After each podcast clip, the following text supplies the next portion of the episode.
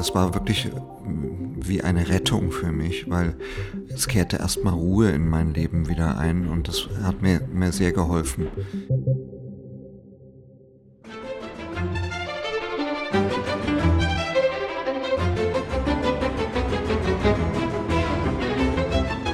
Hallo, hallo und herzlich willkommen zu einer weiteren Episode des Dein Potsdam Podcasts. Diese Woche steht sie ganz unter dem Stern vom Osten in den Westen und zurück. Gerade ähm, haben wir ja in Potsdam, ist noch gar nicht so lange her, die Zentralveranstaltung zum 3. Oktober äh, gefeiert, zum Tag der deutschen Einheit. Der stand in diesem Jahr natürlich unter all den Bedingungen unter einem besonderen Fokus, ähm, obwohl es auch gleichzeitig das Jubiläum der deutschen Einheit war, ähm, wurde der Tag der deutschen Einheit in der Zentralveranstaltung tatsächlich etwas ausgebreitet zu ähm, der Einheitsexpo, die im ganzen Stadtbild zu sehen war. Vielleicht hast du, lieber Zuhörer, ja auch ähm, die ganzen Cubes gesehen, die in der Stadt rumstanden und konntest schön durch einen Herbstspaziergang ähm, dir Deutschlands wunderbare Facetten ansehen. Der 3. Oktober ist doch für viele auch sicherlich ein sehr, sehr emotionaler Tag mit ähm, einer besonderen Geschichte, die sich dahinter versteckt. Und ähm, gleichzeitig sind wir auch, glaube ich, stolz darauf, dass wir gemeinsam diese deutsche Einheit feiern konnten. Und ein weiteres unvergessliches Datum ist natürlich auch der 9. November 1989. Wir haben diese Woche ähm, ein, ich nenne es mal, ich nenne dich einen Zeitzeugen, lieber Andreas. Wir haben diese Woche einen Zeitzeugen eingeladen. Unser lieber Kollege, der bei uns äh, unter anderem die EV mit betreut ähm, und auch schon in der einen oder anderen Podcast-Episode zu hören war, wieder eingeladen. Hallo Andreas. Hallo. Ich habe es ja schon so ein bisschen gesagt und wer die anderen Episoden mit dir gehört hat, hat vielleicht auch schon die ein oder anderen Informationen Informationen bekommen. Ähm, du hast eine ganz besondere Geschichte. Wo wollen wir denn damit anfangen? Ja, die Geschichte, die äh, mit der deutschen Einheit zu tun hat, fängt bei mir mit dem Bau der Mauer an, nämlich 1961 am 13. August. Ähm, ja, sieben Tage zuvor äh, bin ich von Köpenick, Grünau, wo ich vorher aufgewachsen bin, nach West-Berlin äh, mit meinen Eltern zusammen als sechsjähriges Kind in der S-Bahn rübergefahren. Und dann wurde äh, fünf Tage später äh, die Mauer dicht gemacht. Das heißt, ähm, für die, die Köpenick oder Grünau nicht kennen, du redest von Ostberlin an der Stelle. Ähm, und vor dem Mauerbau konnte man ja noch regelmäßig in den Westen von Berlins. Genau, mit der S-Bahn und mit den Bussen und Straßenbahnen konnte man hin und her fahren da ähm, wir, äh, meine Familie ganz viele Verwandtschaft im Westen hatte, West-Berlin hatte, sind wir auch ständig hin und her gehoppt. Und ich habe mir äh, als Kind auch einen Spaß gemacht, über die äh, Grenze äh, in Neukölln hin und her zu springen, hin und her zu hüpfen, bis meine Eltern mir das verboten haben, weil sie gesagt haben, wenn das ein Fopo sieht, dann bist du aber dran. Genau, weil wenngleich ich gesagt habe, man konnte zwischen Ost- und Westberlin noch vor dem Mauerbau reisen, gab es ja auch gleichzeitig schon Einschränkungen. Genau, ähm, also im August äh, und ähm, ähm, Juni, Juli 1961 äh, sind täglich über die Berliner Grenze äh, drei bis 4.000 Menschen in den Westen, in den Westteil der Stadt geflüchtet. Also die haben äh, geahnt, dass die Mauer gebaut wurde und sind dann eben äh, in den Westteil rübergegangen. Und äh, nun haben wir ja auch ähm, im nächsten Jahr 2021 feiern wir ja tatsächlich quasi das nächste Jubiläum. Ähm, ich weiß nicht, ob es ein positives ist oder es gehört aber zur Geschichte dazu. Äh, 60 Jahre Mauerbau. Du hast gesagt, ihr seid fünf Tage vorher in den Westen Berlins gegangen. Ja. Da seid ihr dann geblieben? Nein, wenige Tage später sind wir ähm, also meine ganze Familie, in ein Flugzeug nach Frankfurt am Main gestiegen und dann äh, in diverse Flüchtlingslager in Westdeutschland gekommen. Wir hatten Angst, äh, oder meine Eltern hatten die Angst, dass äh, Westberlin kassiert wird äh, von den Russen oder ähm, der DDR äh, vereinnahmt wird. Deswegen wollten wir möglichst schnell weg. Okay, das heißt, ähm, da gab es eine gewisse Vorahnung. Ähm wenn ich das jetzt richtig verstehe bei euch. Ja, äh, Ulbricht hat sich irgendwann mal verplappert und hat gesagt, also äh, so sinngemäß, wer äh, behauptet, wir wollten eine Mauer bauen, ist, äh, äh, sagt die Unwahrheit.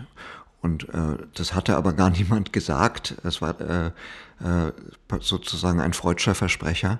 Äh, und da äh, wussten meine Eltern, äh, wir müssen hier weg. Die Mauer kommt mit ziemlicher Sicherheit. Verstehe. Und ihr habt gesagt, ihr seid dann, oder du hast gesagt, ihr seid dann nach Frankfurt am Main geflogen ähm, und in diverse Flüchtlingslager. Wie muss ich mir das vorstellen? Wie, wie, hat es, wie hat es bei euch funktioniert? Und wie kommt man denn in so ein Flüchtlingslager? Ähm, naja, alle äh, Flüchtlinge aus der DDR äh, wurden zunächst mal registriert, bei, in unserem Fall in Mariendorf, in dem äh, damaligen Flüchtlingslager dort, das vollkommen überfüllt war, äh, sodass nur mein Vater dort bleiben musste.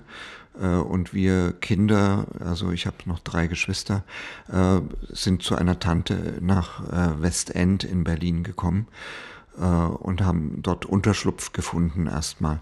Und ähm, danach konnten wir auch nicht gleich also in Westdeutschland eine Wohnung finden. Und äh, mein Vater hatte schon vorher zwar sich bemüht um eine Arbeitsstelle in Karlsruhe, aber natürlich war an Wohnungen gar nicht zu denken, weil es war akute Wohnungsnot weil äh, ja, ich glaube, anderthalb Millionen Flüchtlinge aus der DDR nach West Westdeutschland gekommen waren und die mussten nun irgendwie erstmal untergebracht werden und da ähm, ging es halt zunächst ins Flüchtlingslager. Okay, aber mit Mariendorf meintest du jetzt in Mariendorf, Berlin-Mariendorf, Marienfelde?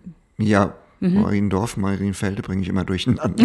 nee, ich versuche es nur, alles gut, ich versuche es nur gerade einzuordnen. Das heißt, bevor ihr ähm, nach Frankfurt geflogen seid, äh, wart ihr noch, war dein Vater im Flüchtlingslager in Marienfelde und ihr wart bei der Tante in Westend.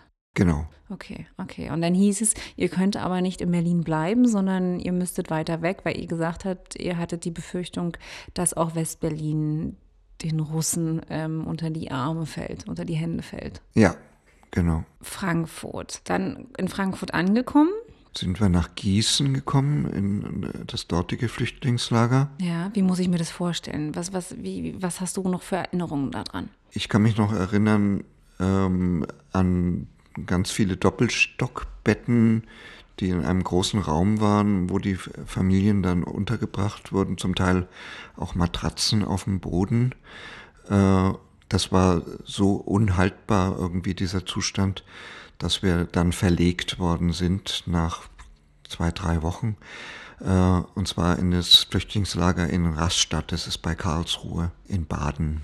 Und ihr wart, ihr wart aber zusammen als Familie, also deine Eltern und die drei Geschwister oder ja. wurdet ihr getrennt wieder? Nein, Nein, wir waren, blieben zusammen, aber in Rastatt waren die Zustände auch nicht besser und ähm, meine Eltern hatten Freunde, die schon 1957 geflüchtet sind von, äh, aus Leipzig und die sich in Weißenhorn bei Ulm niedergelassen hatten und die äh, ähm, äh, haben angeboten, mich als kleinsten äh, sechsjährigen Jungen äh, bei sich aufzunehmen, um ihm diese traumatische Erfahrung des Flüchtlingslagers zu ersparen. Und da bin ich dann äh, bis November 1961 wohlbehütet äh, äh, geblieben in Weißenhorn bei Ulm. Getrennt von deinen Geschwistern, getrennt von deinen Eltern. Ja, aber ähm, das war wirklich äh, wie eine Rettung für mich, weil äh, diese äh, Freunde meiner Eltern hatten auch zwei Töchter, mehr oder weniger in meinem Alter. Und das war es kehrte erstmal Ruhe in mein Leben wieder ein und das hat mir, mir sehr geholfen. Im Nachhinein habe ich sehr romantische Erinnerungen an diese Zeit, eben da raus zu sein aus diesen äh, turbulenten Ereignissen, die äh, meine Eltern da durchmachen mussten. Verstehe ich. Und du redest aber im Klartext, wie lange warst du in der Nähe? Also in Weißenhorn? Zwei Monate? Muss ich mir das so vorstellen, oder? Mm, ungefähr ein halbes, dreiviertel Jahr. Ich weiß es mhm. nicht mehr genau. Mhm. Verstehe. Weißt du, wie es deinen Geschwistern und deinen Eltern anging? Ähm, die sind dann, ähm, ich glaube, im November 61 aus dem Flüchtlingslager rausgekommen, nach Karlsruhe in eine Zwei-Zimmer-Wohnung zu fünft ähm, als Provisorium zunächst. Mein Vater hat dann schon gearbeitet äh, und das war natürlich auch sehr beengt und äh, Ja, wir hatten ja nichts mitgenommen, äh, außer das, was wir am Leib trugen. Ich kann mich erinnern, dass ich äh, drei Pullover übereinander anhatte, äh, zwei Hosen und äh, Unterwäsche übereinander und das im August, wo es sehr, sehr heiß war. Und du bist dann auch nach Karlsruhe gekommen? Deine Eltern haben dich dann wieder zurückgeholt? Oder? Genau, ja. dann bin ich nach Karlsruhe gekommen und. In die Zweizimmerwohnung. Erstmal in, in die Zweizimmerwohnung, aber nur wenige Tage und dann haben wir eine größere Dreizimmerwohnung in Karlsruhe äh, bekommen und das, dort sind wir dann äh, sieben Jahre geblieben. Okay, aber ich wollte gerade fragen, kann man dann, kann man dann sagen, dass danach das, das Schicksal positiver für euch wurde? Ja, genau. Mitten rein ins äh, westdeutsche äh, Wirtschaftswunder. Also es ging uns äh, da ganz gut. Ja, es ist eine sehr emotionale Geschichte, oder? Also man merkt es auch jetzt gerade in deiner, in deiner Stimmlage und ich versuche noch äh, weiter zu rekapitulieren. Wir müssen ja auch immer noch denken, 45 war der Zweite Weltkrieg zu Ende und dann ähm, die Ungewissheit, was, was blüht uns denn da jetzt, nicht wahr? Im Beginn des Kalten Krieges. Hm? Genau, und in äh, Karlsruhe erinnere ich mich auch noch, dass überall noch Ruinen waren, in denen ich gespielt habe. Also ähm, der Krieg war ja noch nicht so lange her und es war längst noch nicht alles wieder aufgebaut. Ja, ja, ja. Hast du denn als Kind, als du da gelebt hast, hast du denn dann den dortigen Dialekt angenommen? Nein, ich hatte zunächst mal als Berliner Kind, äh, der auch hier äh, in den Kindergarten gegangen ist, äh, erhebliche Probleme zu verstehen, was ein Wecken ist zum Beispiel. Äh, wecken konnte ich nichts damit anfangen. Also, was ähm, ist es denn? Das ist, das ist ein Brötchen. Und äh, wenn es äh, irgendwelche Konflikte gab bei mir in der, in der Volksschule, äh, dann haben meine Klassenkameraden zu mir gesagt, will Strumpfäge, was so viel heißt, willst du Ärger haben? Da kann der Berliner natürlich nur äh, oh, oh. erstaunt gucken und versteht nichts. Okay, ich dachte, ich dachte, jetzt kam die große Klappe hinterher. Nö. Naja, ich habe dann gesagt, ey, ey, wenn er nicht aufpasst, ey, dann schicke ich dir mal meinen großen Bruder, der spuckt der in den Garten, habt da Hochwasser. Ja. Deine Geschichte hört ja trotzdem noch nicht an der Stelle auf. Du hast jetzt gesagt, sieben Jahre wart ihr dann in der Dreiraumwohnung. Ja. Ja. Das heißt, da ist ja schon ein klares Ende definiert. Was kam denn nach den sieben Jahren? Nach den sieben Jahren hat äh, mein Vater eine Stelle bekommen in Nürnberg und da bin ich eigentlich aufgewachsen. Äh, das äh, hat mich sehr geprägt, diese Zeit in Nürnberg. Es ist auch eine wunderschöne Stadt und mit Weltkulturerbe, äh, die Burg. Mhm. Äh, und das äh, hat mir auch sehr, sehr gut getan dort. Dort bin ich äh, ins Gymnasium gegangen äh, und äh, gleich 68 haben wir Schulstreik gemacht in Solidarität äh, mit der APO. äh, Was ist denn die APO? Der, die außerparlamentarische Opposition in äh, Berlin waren ja die Studentenunruhen gegen den Vietnamkrieg. Und da haben wir uns mal in dem tiefschwarzen Bayern solidarisch erklärt und auch gleich einen Schulverweis bekommen und sind abgemahnt worden sozusagen. Das äh, erinnere ich noch, das war der Beginn meiner Politisierung dann auch. Dort bin ich bis 77 geblieben, äh, habe eine Ausbildung zum Buchhändler gemacht, also was ich auch sehr genossen habe. Äh, und äh, 77 äh, wollte ich dann das Abitur noch nachholen äh, und bin nach Berlin äh, auf die Schule für Erwachsenenbildung gegangen. Also von Berlin nach Frankfurt-Main, nach äh, in die Nähe von Ulm, nach Karlsruhe, nach Nürnberg, zurück nach Westberlin. Genau, 77 bin ich äh, zurückgekommen sozusagen und habe im schönen Neukölln gewohnt. Neukölln Ende der 70er Jahre. Wie muss ich es mir vorstellen? Eine Insel der Glückseligen, also nicht nur ähm, dass die ganzen Wehrdienstverweigerer sich dort aufgehalten haben. Es war eben auch äh, die Freie Universität ähm, und ich bin ähm, von Anfang an in Berlin auch wieder politisiert worden oder habe mich selber politisiert. Da war die, ging die Hausbesetzerbewegung los, die großen Friedensdemonstrationen, die Proteste äh, gegen die AKWs und gegen Gorleben, das Endlager. Ähm, da war ich eigentlich äh, dann ständig auf der Straße äh, bei irgendwelchen Demonstrationen und habe mich da, äh, da, erst abgewandt, als das zunehmend gewalttätig wurde. Und da, damit wollte ich als überzeugter Pazifist nichts zu tun haben. Hm, hm. Okay, das heißt, du bist für die Rechte quasi eingetreten, die dir wichtig waren, deine Werte, die dir wichtig waren, aber als die Gewalt eingetreten ist, ähm, hast du dich zurückgezogen. Zurückgezogen heißt jetzt an der Stelle, was genau? Also du bist in Neukölln geblieben oder, oder sollte ich jetzt die Frage stellen, ob es dann wieder weiterging? Es ging dann wieder weiter ähm, bis eben 89 äh, genau genommen 88 habe ich eine Frau kennengelernt aus dem Prenzlauer Berg und mich in die verliebt. Mhm. Und ähm, diese Liebe ging dann aber auseinander und trotzdem haben wir beide beschlossen, ähm, das äh, doch noch zu heiraten, damit sie ausreisen kann. Wie muss ich mir das jetzt aber konkret vorstellen? Also du hast gesagt, du hast sie kennengelernt im Osten. Erstmal, wie lernt man denn jemanden, wenn man in Neukölln lebt, wie lernt man denn 88 dort jemanden kennen? Das hängt damit zusammen, dass äh, die gesamte Verwandtschaft meiner Familie in der DDR verblieben ist, also äh, sowohl in Ostberlin als auch in Dresden, in Sachsen verteilt, äh, sodass äh, die als Rentner uns oft besucht haben und ich ähm, in den 70er, ab den 70er Jahren da auch oft hingefahren bin. Ich, äh, dort habe ich auch eben dann äh, 1988 diese Frau kennengelernt in diesem Zusammenhang. Okay. Mhm.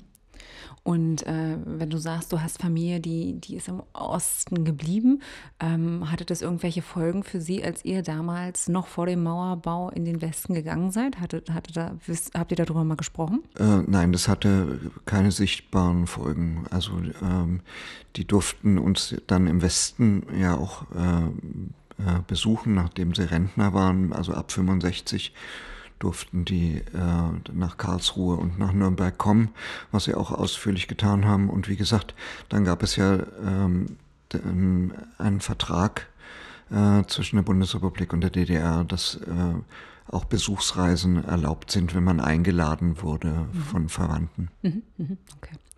Zurück zu unserer Liebelei.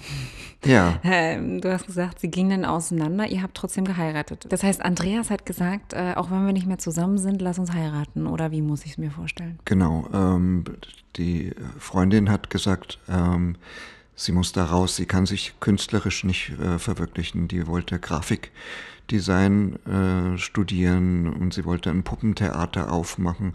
Das war alles nicht möglich, es war alles äh, sehr restriktiv. Sie sollte in ihrem Beruf ähm, weiterarbeiten als äh, Dekorateurin äh, und sie hatte keine Chance, sich tatsächlich als äh, Malerin und Grafikerin zu verwirklichen und äh, hat dann so wie so viele andere auch äh, aufgegeben. Es äh, hat einen Ausreiseantrag gestellt, also andere haben einen Ausreiseantrag gestellt.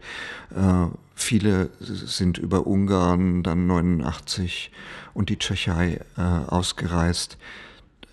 Wir wollten das einigermaßen legal machen, weil es gab die Schlussakte von Helsinki, die hat die DDR unterschrieben.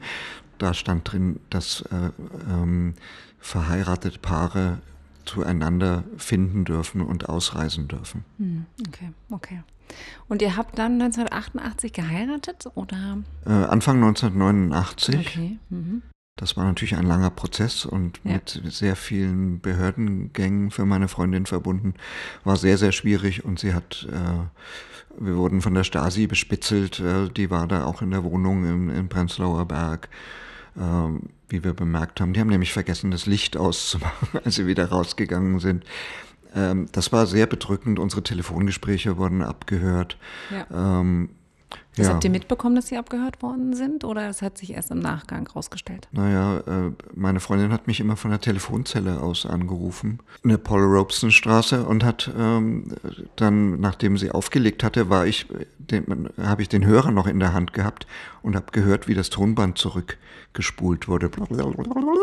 habe ich meine, das eigene Gespräch nochmal gehört das war ein ziemlich eindeutiges Indiz, ja. dass wir abgehört wurden. Ja, ja, ja. Wo habt ihr denn dann geheiratet? Ähm, in dem schönen Planetarium äh, in der, ich glaube, Prenzlauer Allee ist es, ähm, da ist ein Standesamt drin und da haben wir den Bund der sozialistischen Ehe geschlossen. okay, wie muss ich mir das vorstellen? Äh, musstest du da, also du musstest deinen Pass vorlegen, sie musste ihren Pass vorlegen, richtig? Ja. Ja. ja. Und ähm, heißt es, war das damals eine internationale Ehe? Gab es da unterschiedliche äh, Namensrechte, nachdem man geheiratet hat? Wie, wie, muss ich mir das vorstellen? Nee, in der DDR war es tatsächlich so, dass die Frau den Namen des Mannes angenommen hat. Mhm. Und äh, ansonsten kann ich mich nicht daran erinnern, dass es irgendwelche Besonderheiten gab. Ich war, hatte die deutsche Staatsbürgerschaft, sie hatte die deutsche Staatsbürgerschaft. Das ähm, war ähm, kein großes Problem. Okay. Und du hast aber ja schon so ein bisschen, also wir sind ja jetzt schon äh, im Jahr 89, ähm, Anfang 89. Ja, im August 89 durfte sie ausreisen. Nein, wirklich? Ja. Also, ähm, ich glaube, drei, vier Monate hat es noch gedauert. Ja. Ähm, sie durfte auch nichts mitnehmen, außer eben ihre persönlichen Dokumente. Aber das war ihr egal. Ähm, äh, Mitte August kam sie hierher mhm. und dann war es, äh, ich habe sie auch vorher noch besucht, das war schon so, dass viele Restaurants und Kneipen und äh, Museen geschlossen hatten, weil einfach das Personal nicht mehr da war. Die waren alle in den Westen gegangen ja. äh, über diesen oder jenen Weg. Mhm. Äh, und äh, das war so ungefähr so eine Situation, der Letzte macht das Licht aus. Ja. Also kurz vor Mauerfall äh, durfte sie dann offiziell auch in die BRD einreisen, ja? Nach West-Berlin, ja. Mhm. Ja, ja. Und dann ist sie zu dir gezogen? Zunächst mal nicht. Ähm, wir waren ja, wie gesagt, nicht mehr äh, verbändelt, verbandelt, sagt man, glaube ich, ja. Ähm, sie hat eine, hatte eine eigene Wohnung, eine Querstraße weiter von, von mir entfernt und ich habe ihr äh, zusammen mit unseren Freunden haben wir geholfen, dass sie sich zurechtfindet, äh, die ganzen Behördengänge, die dann hier anstanden und ähm, ja, ja, okay, also ich muss mir das nicht so vorstellen, dass man da noch dann noch wahrscheinlich kurz vor Mauerfall noch großes Augenmerkmal drauf gelegt hat, ob ihr denn nun wirklich äh, verheiratet seid oder ob es eher eine Scheinehe war. Es gab mal einen mysteriösen Anruf bei mir, äh, ob jemand vorbeikommen könnte vom Sozialamt und äh, das überprüfen könnte, ob wir äh, ob sie tatsächlich bei mir wohnt, obwohl klar war, dass sie da äh, angemeldet war, zwei Querstraßen weiter. Und äh, die wollten so ungefähr gucken, ob da zwei Zahnbürsten da sind im Bad. Und ähm, da habe ich gesagt, nö, äh, äh, wir lassen uns gerade wieder scheiden. Und das haben wir auch dann tatsächlich äh, ganz schnell gemacht. Wirklich? Ja, okay. das war äh, unproblematisch, weil äh, das unter Missachtung der Schlussakte von Helsinki zustande gekommen ist. Wir mussten heiraten, damit sie ausreisen kann. Und in der Schlussakte stand aber, dass es Reisefreiheit gibt für DDR-Bürger.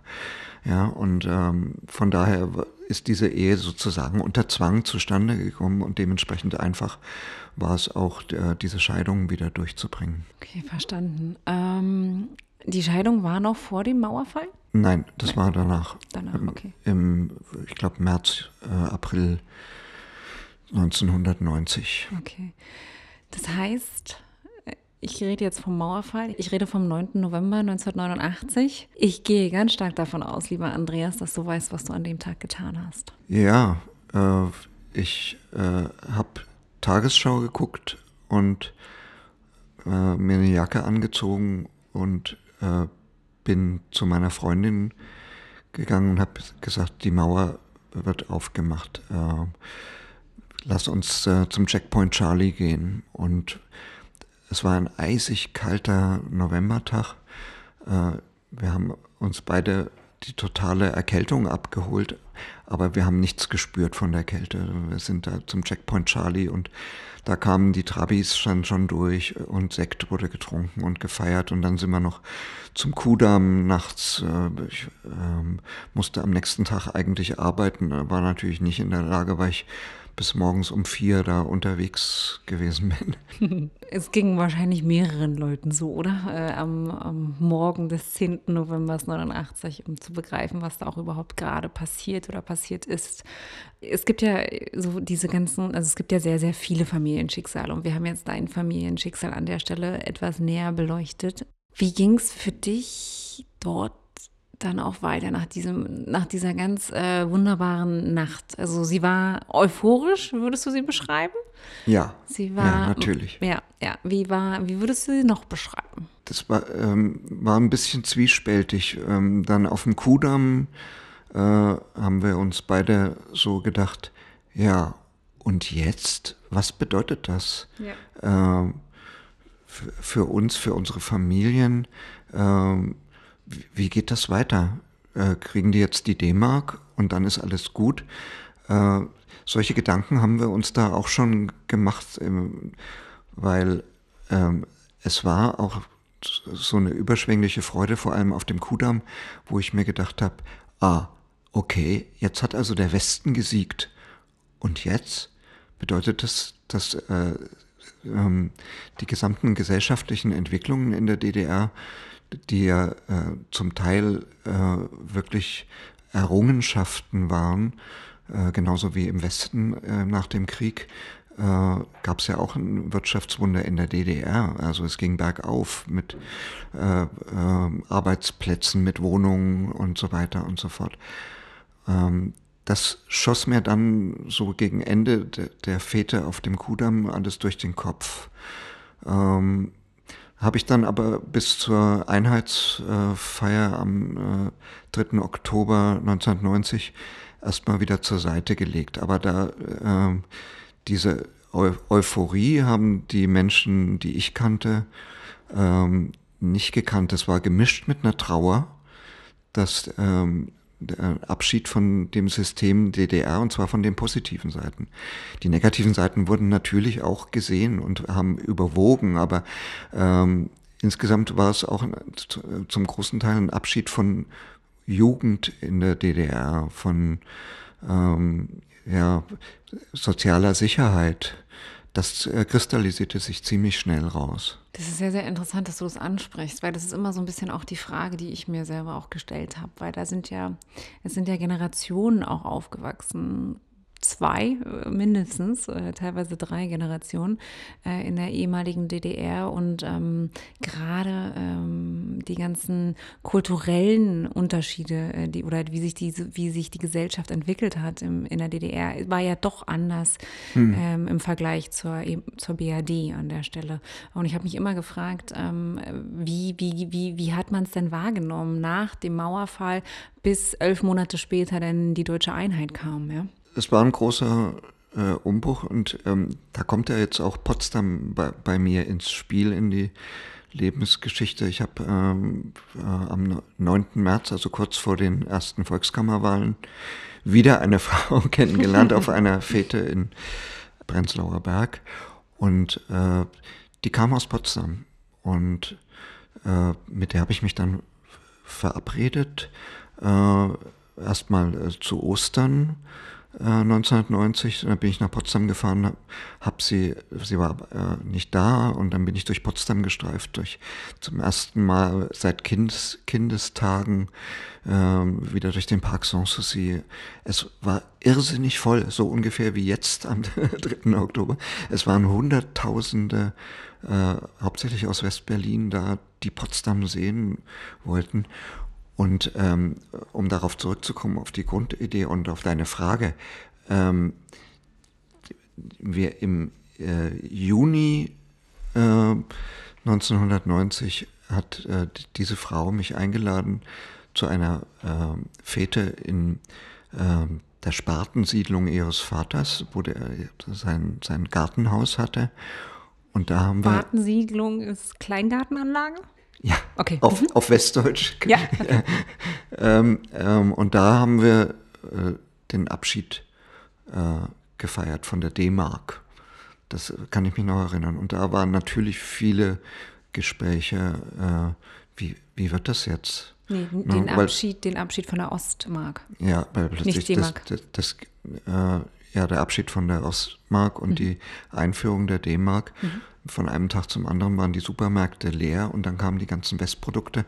Das war äh, auch äh, unglaublich verunsichernd für, für viele. Erstmal wieder euphorisch, wir kriegen die D-Mark. Und dann aber auch wieder, wo sind unsere ganzen Produkte? Wo sind die alle hin? Wo ist das Spee-Waschmittel? Äh, hm, ja, ja, verstehe ich, verstehe ich. Ähm, und es gab ja auch Willkommensgeld. Das Willkommensgeld, ja, das war äh, dann 1990, äh, ja.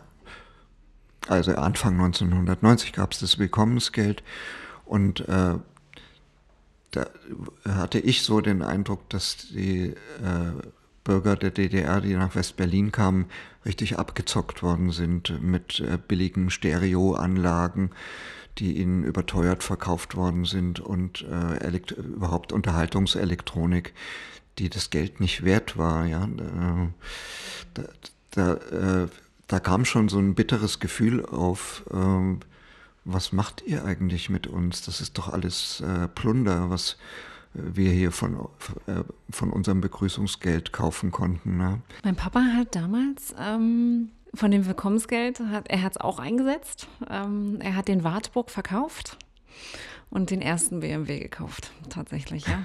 Und ich weiß noch, das passt so ein bisschen da rein, aber das müsste man ihn jetzt fragen, wie lange wir denn tatsächlich diesen BMW hatten, ähm, weil auch der war dann irgendwann absoluter Schrott. Mhm. ähm, und wir haben ihn, glaube ich, für zwei D-Mark damals dann verkauft, ja. Aber ich weiß nicht, ob das ähm, zwei Jahre später oder, oder wie das war. Hm? Du hast gesagt, du warst, du bist durch Potsdam geschlendert, äh, als du deine Freundin nicht angetroffen hast in, in, in der Landeshauptstadt. Wie sah denn Potsdam damals aus im Vergleich zu jetzt? Ich kann vor allem über die Dortustraße sprechen und das äh, Viertel Gutenbergstraße, holländisches Viertel, äh, weil sie dort gewohnt hat in der Dortustraße. Und für mich äh, sah das aus wie unmittelbar nach dem Krieg. Also gegenüber von, äh, sie hatte also da neben dem Valhalla gewohnt. Ähm, diese ganze Häuserzeile, wo das Valhalla drin ist, das sah aus wie nach dem Krieg. Es wurde nichts an den Fassaden gemacht. Es sollte alles abgerissen werden. Dort sollten äh, Stasi-Bauten äh, hin, äh, äh, hingebaut werden. Und die äh, Bewohner äh, zum Beispiel die äh, Bürgerinitiative Argus hat dafür gekämpft, dass das nicht stattfindet und haben die Häuser besetzt.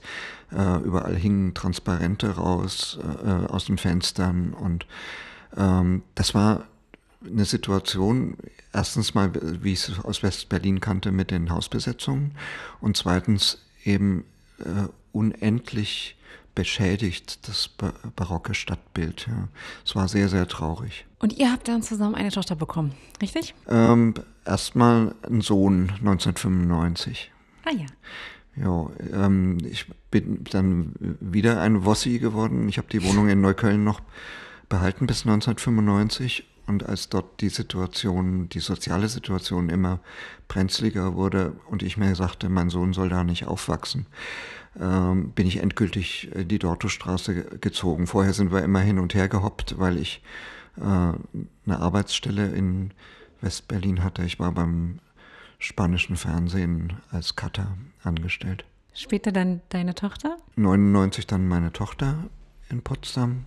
Das ist eine richtig echte Potsdamerin.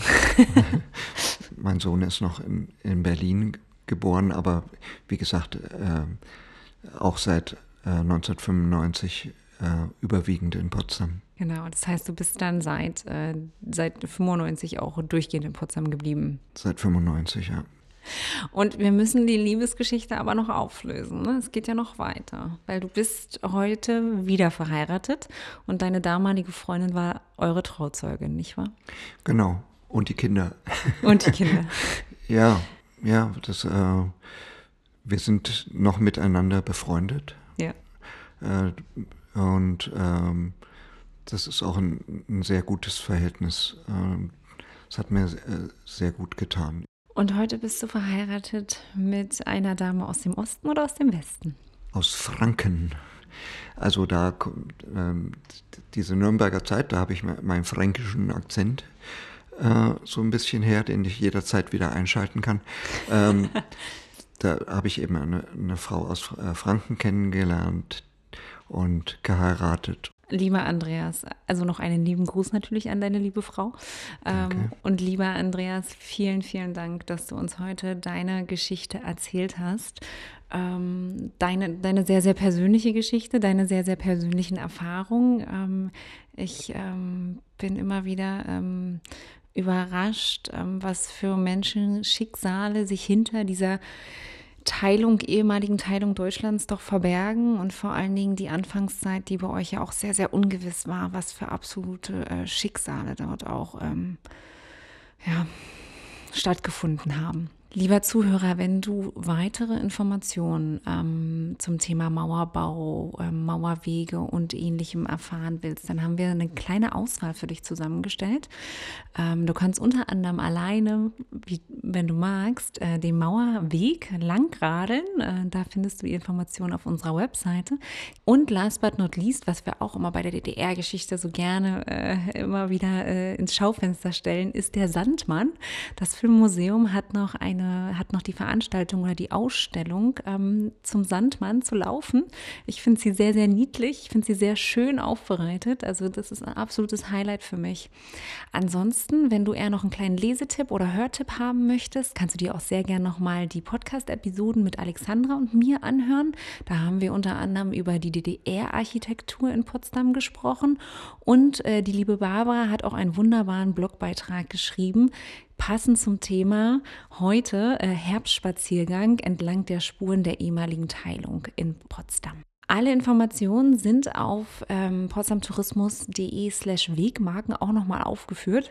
Genauso findest du dort auch den Blogbeitrag zu Andreas' Geschichte. Lieber Zuhörer, wenn du deine Geschichten, deine Schicksale rund um die deutsche Teilung mit uns teilen möchtest, ähm, schick uns doch sehr gerne eine E-Mail oder kommentiere unsere Social-Media-Beiträge.